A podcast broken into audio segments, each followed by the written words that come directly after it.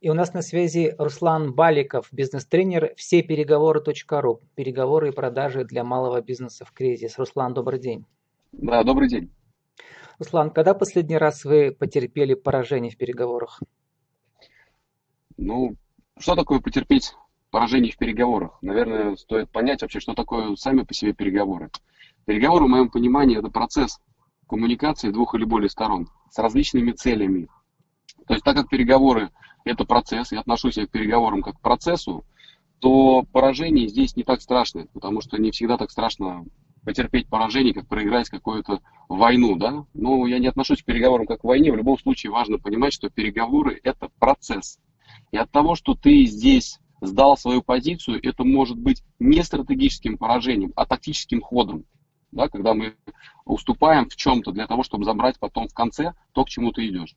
И вот в проекте «Все переговоры РФ», основателем которого я являюсь, я как раз и рассказываю людям о том, что не так важно порой переспорить, убедить человека, сломать, как достичь своей цели. Это разные вещи.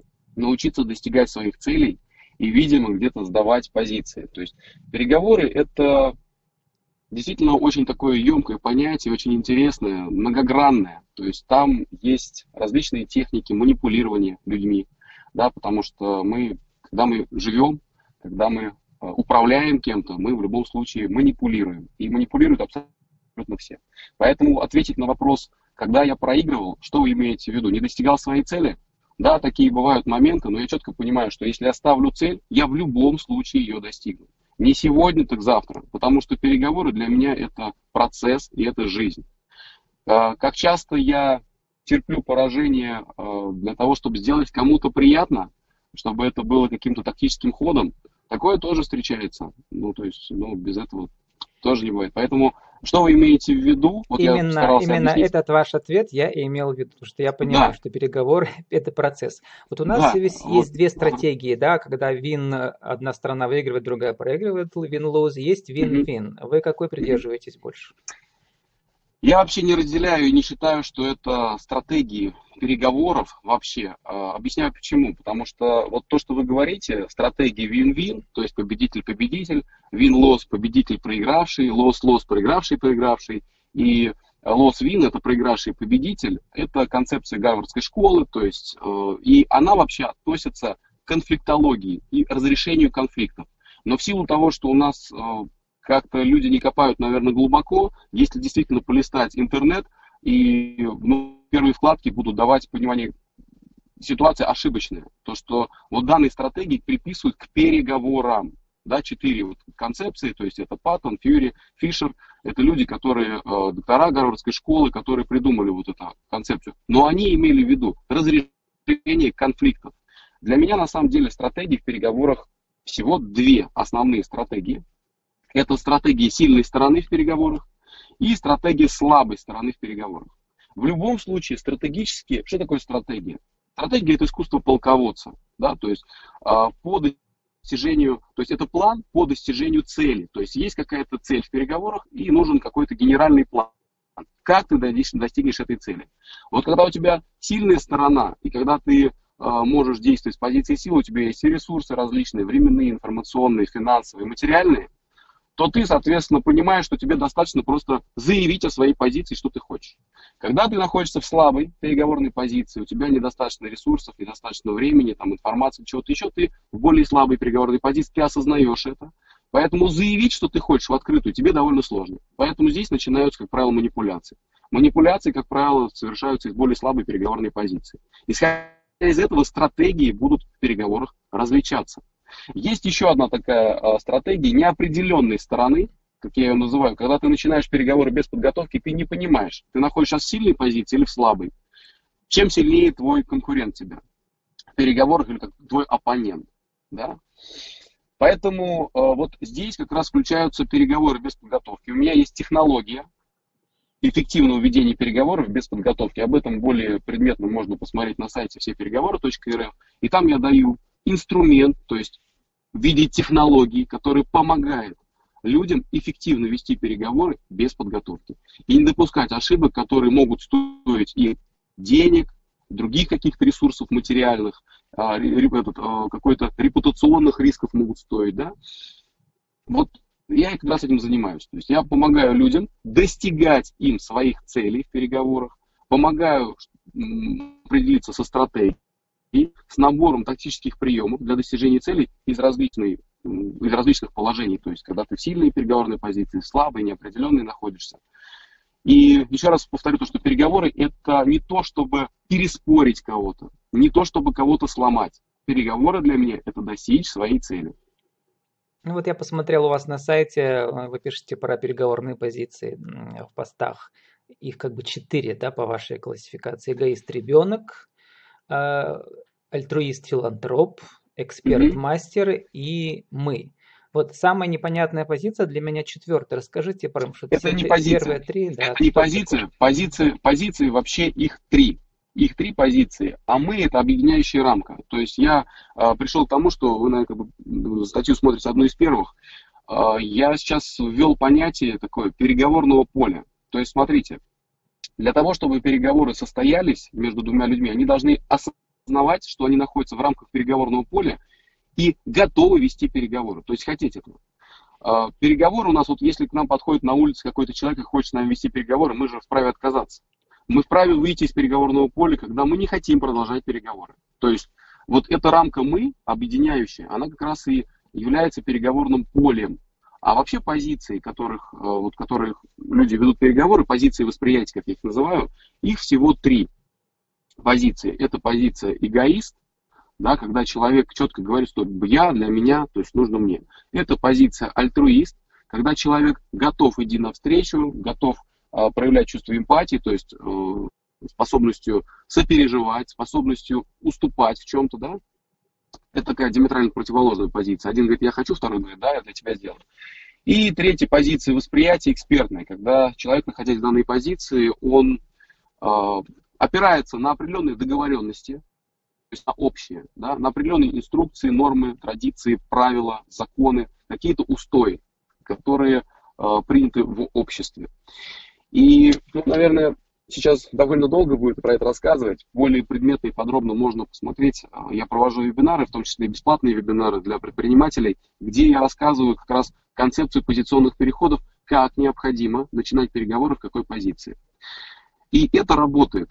А, судя по обратной связи от тех очных мероприятий и дистанционных, которые приводил, данная технология, она находит отклик у абсолютного большинства людей, то есть она действительно полезна. И мне об этом говорят э, те люди, которые принимают участие в обучении. И я сам использую данную концепцию в своей жизни. Она действительно помогает достигать своих целей.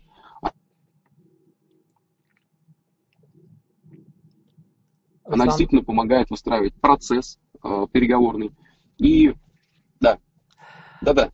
Да, вы чуть пропали. Теперь вот я хотел вас спросить про эмоции. Вы пишете подробно про них, что эмоции являются очень опасным фактором во время переговоров. Давайте мы как бы сойдем э, с теории на землю. Вот у нас тема «Малый бизнес-кризис». И у человека понятная эмоция, да, у него там как бы прибыли нет, э, вот, и все горит, э, и тут надо идти там эм, перекредитоваться и так далее. Он пошел на переговоры куда-то, там, не знаю, в банк или еще куда-то. Вот он весь на эмоциях. Вот такая конкретная ситуация. Как эти эмоции перебороть? И во ну, смотрите, здесь, а, здесь а, не всегда просто перебороть эмоцию. Почему? Потому что эмоция, она появляется непроизвольно. То есть мы не можем контролировать ее появление. Но мы можем осознать тот момент, когда она проявилась уже. И для себя принять решение. Я управляю своим эмоциональным состоянием или не управляю? Ну вот, смотрите, а, есть такая фраза «ты меня бесишь». Да? То есть мы перекладываем в данном случае ответственность на человека, он меня бесит. Или я бешусь, то есть ты меня выводишь из себя, или я выхожу из себя. То есть когда ты осознаешь, что ты выходишь из себя, соответственно, ты контролируешь ситуацию, не перекладываешь э, ответственность за данную ситуацию на своего оппонента и можешь, соответственно, э, принимать какие-то взвешенные решения по контролю своего эмоционального состояния. Хуже, когда ты его контролировать, свое эмоциональное состояние просто не можешь. Когда человек не контролирует свое эмоциональное состояние, он э, имеет риск перейти на личности, имеет риски испортить взаимоотношения. так, что откатить их уже назад не получится. Поэтому э, есть э, у меня технология, написана у меня в авторском курсе по личным переговорам, э, который также можно будет найти на сайте все переговоры .рф. Там я более предметно и подробно рассказываю, каким образом необходимо определять вот свое эмоциональное состояние, что ты находишься вот сейчас в, такой, в зоне эмоционального взрыва. Да, есть определенная техника внутренний наблюдатель, которая позволяет тебе э, посмотреть на ситуацию в переговорах, как ты себя ведешь немножко извне, э, осознать то, что сейчас ты подвергаешься эмоциональному воздействию. Очень часто в переговорах тобой могут манипулировать и выводить тебя на эмоцию сознательно, для того, чтобы ты наделал ошибок. Где-то ты перешел на личности, где-то ты что-то сказал, такое неприятно, ты не хотел этого делать, но на эмоциях сказал. И тебе потом стыдно за свой поступок. Тобой можно манипулировать, взывая к твоему чувству вины. Вот. И это одна грань, а их очень много в переговорах, то есть когда, правда, необходимо контролировать свое эмоциональное состояние. Часто люди, когда вот идут куда-то, да, допустим, в банк, когда плохое настроение, они самостоятельно разжигают себе эмоцию для того, чтобы негативить. То есть это тоже прием манипуляции. Люди очень часто не осознают того, что они пытаются этим манипулировать. Когда мы сами себя настраиваем на конфликт, заходим и сразу начинаем негативить. То есть это такая защитная реакция, форма такой вот нападения такого эмоционального для того, чтобы, ну, не все люди могут просто прийти спокойно разговаривать. Или защита. Эмоциональ... Если коротко, да. э, переговорами управляет тот, у кого меньше эмоций. Конечно. Переговорами управляет тот, кто может контролировать свое эмоциональное состояние, может задавать грамотные вопросы и получать на них ответы. То есть он управляет переговоры, переговорами. То есть Здесь, да, абсолютно согласен. Тот, кто, как правило, в переговорах теряет эмоциональный контроль, он, как правило, и проигрывает переговоры. Руслан, давайте сформулируйте для нашего интернет-радио, это отдельным куском пойдет на круглосуточном радио, вот э, из вашего раздела, который я так сформулировал коротко по ключевым словам, а вы как бы перескажите. Подготовка, mm-hmm. цель, позиция, вера в результат. Подготовка, цель, позиция, вера в результат.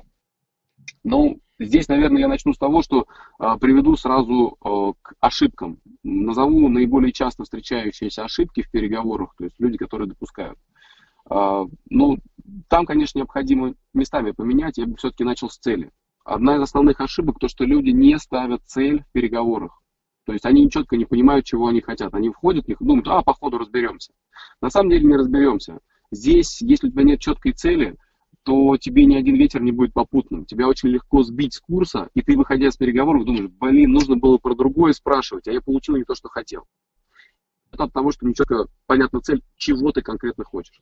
Второе, это не верить в достижение цели. Люди, которые не верят в достижение цели, входят в переговорный процесс, они, как правило, не получают того, чего хотят. Здесь все очень просто. А, все мы существа социальные, и ваш оппонент точно понимает, что вы не верите сами в то, что просите, у вас этого никогда не будет. Поэтому, перед тем, как идти на переговоры, необходимо провести переговоры с самим собой. Убедить себя в достижении цели. И только после этого идти. Если вам не получилось себя убедить в том, что это реально, на переговорах вам делать точно нечего. И следующая ошибка – это отсутствие подготовки к переговорам.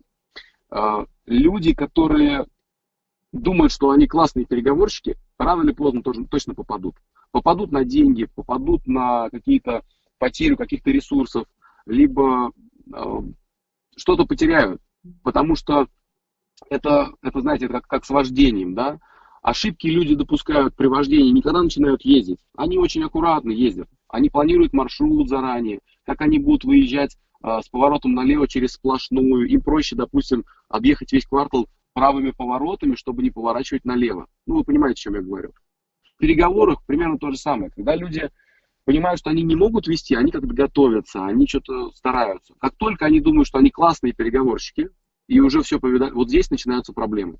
Как и вождение автомобиля. Да, когда люди уже одной рукой рулят, вторым по телефону разговаривают, вот здесь тебя настигают твои ошибки. Поэтому не будьте в переговорах самоуверенными. Необходимо к ним готовиться. Я подготовил два чек-листа, у меня есть а, подготовки к личным переговорам и к деловым переговорам. И вот слушатели, кому интересно, я готов а, бесплатно их предоставить.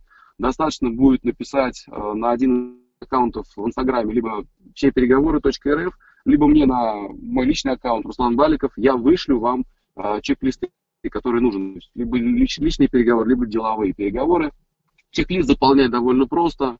Э, там есть вопрос, на который нужно ответить либо да, либо нет. Если вы отвечаете все да, вы готовы к переговорам. Если по каким-то пунктам у вас нет, я рекомендую вам подумать эти пункты и обратить на них внимание, потому что ну, вы так будете более подготовлены к переговорам. Ислам, мы должны уже а, заканчивать, а, да. осталось там буквально минута. Коротко расскажите еще про ваше уникальное торговое предложение. Я увидел, называется переговорные навыковые карты. Вот как раз да. то, что вы сейчас сказали. Да, переговорные навыковые карты. У меня есть технологии эффективного ведения переговоров без подготовки, но это технология. Для того, чтобы отточить технику, то есть применение этой технологии, необходимы переговорные навыковые карты. Это то, что помогает вам тренироваться вести переговоры. И здорово, когда ты не теряешь ресурсы, да, какие-то в живых переговорах, когда ты к ним можешь потренироваться. К примеру, вам необходимо провести переговоры по снижению арендной ставки. Мало того, что вы в это не верите сами до конца, что можно ее снизить там, на 30, 50, 70 процентов, вы идете и в любом случае допустите какую-то ошибку, которая помо- ну, помешает вам достичь цели. В переговорных навыковых картах у меня есть все жизненные ситуации, которые касаются и личных, и деловых переговоров.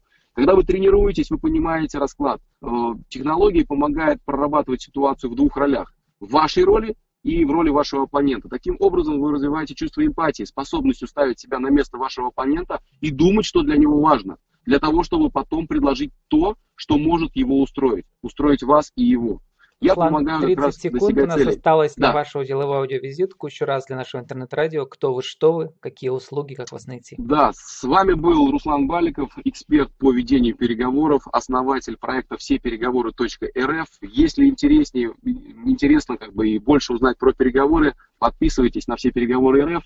Будем, будем знакомы. С нами был Руслан Баликов, бизнес-тренер все переговоры.ру. Переговоры и продажи для малого бизнеса в кризис. Руслан, спасибо и удачи вам.